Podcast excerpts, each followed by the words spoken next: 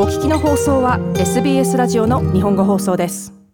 ウクライナでの民間人の死者数が増え続け世界的な非難を受けているロシアですがそのロシアによるとウクライナ軍がロケット弾の保管や再送弾をする施設として使用していたとしてキーフのショッピングセンターを攻撃したということです。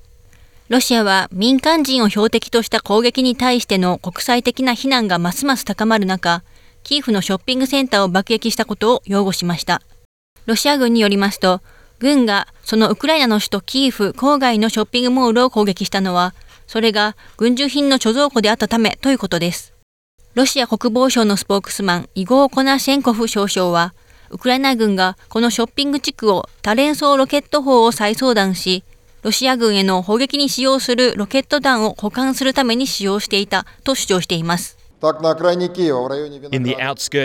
キーフ郊外のビノフラダール地区で、ウクライナの民族主義の部隊が数日間住宅の間に隠れ、ロシアの軍人に向かって多連装ロケット砲から撃ちました。同時に近くのショッピングセンターの場所がロケット推進式の弾薬を貯蔵し、多連装ロケットシステムを再送弾するための大型基地として使用されていました。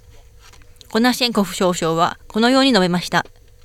この主張に関しての第三者の検証は未だされていません。この人口密度の高いポジール地区にあるショッピングセンターは砲撃を受け、くすぶる廃墟になりました。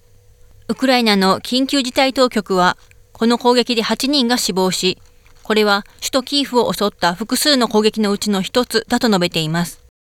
ウクライナの州緊急サービスによって公開された映像では、キーフの大爆破の夜に消防士が瓦礫の下に閉じ込められた人々を救助するためにショッピングセンターに急ぐ映像を見せています。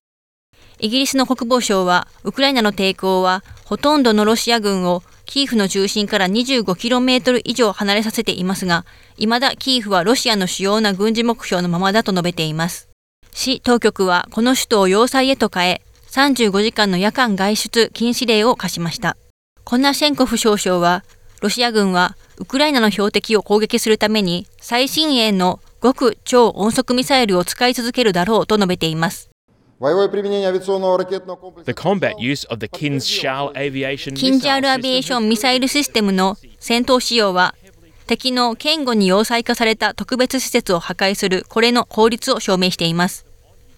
この特別な軍事作戦の間、ウクライナ軍のインフラ施設へのこのミサイルシステムによる攻撃は今後も続くでしょう。この複合体キンジャールが通常弾頭とともに使用されていることを強調したいと思います。コナシェンコフ少将はこのように述べました。一方、ウクライナのボロディミール・ゼレンスキー大統領は、ロシア軍によって占領されているヘルソンにおいて、抗議をした人たちに対して銃を放ったとして、ロシアを非難しました。今日我々は奴隷がどのようにして自由な人々を撃っているのか見ました。彼らは自分たちの意識を吊るしたプロパガンダの奴隷です。彼らは白い旗を掲げている祖母たちや平和という言葉を書いた A4 の紙を持った少女たちでさえも全員警察のバスに詰め込むのに慣れた奴隷です。ゼレンスキー大統領はこのように述べました。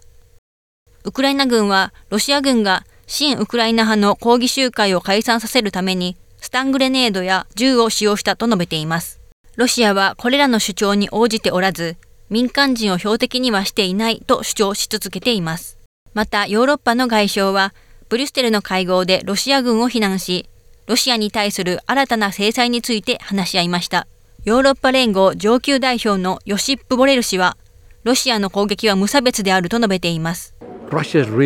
ロシアは本当に多くの戦争犯罪を行っています。その言葉です。我々はその言葉を使わなければなりません。マリウポルで現在起きていることは大規模な戦争犯罪です。無差別な手段で全てのものを破壊し、爆撃し、すべての人を殺しています。これはひどいことです。我々は最も強い言葉で非難しなければなりません。マリウポルで現在起きていること、これは戦争犯罪です。大規模な戦争犯罪です。街は完全に破壊されるでしょう。そして人々は死んでいっています。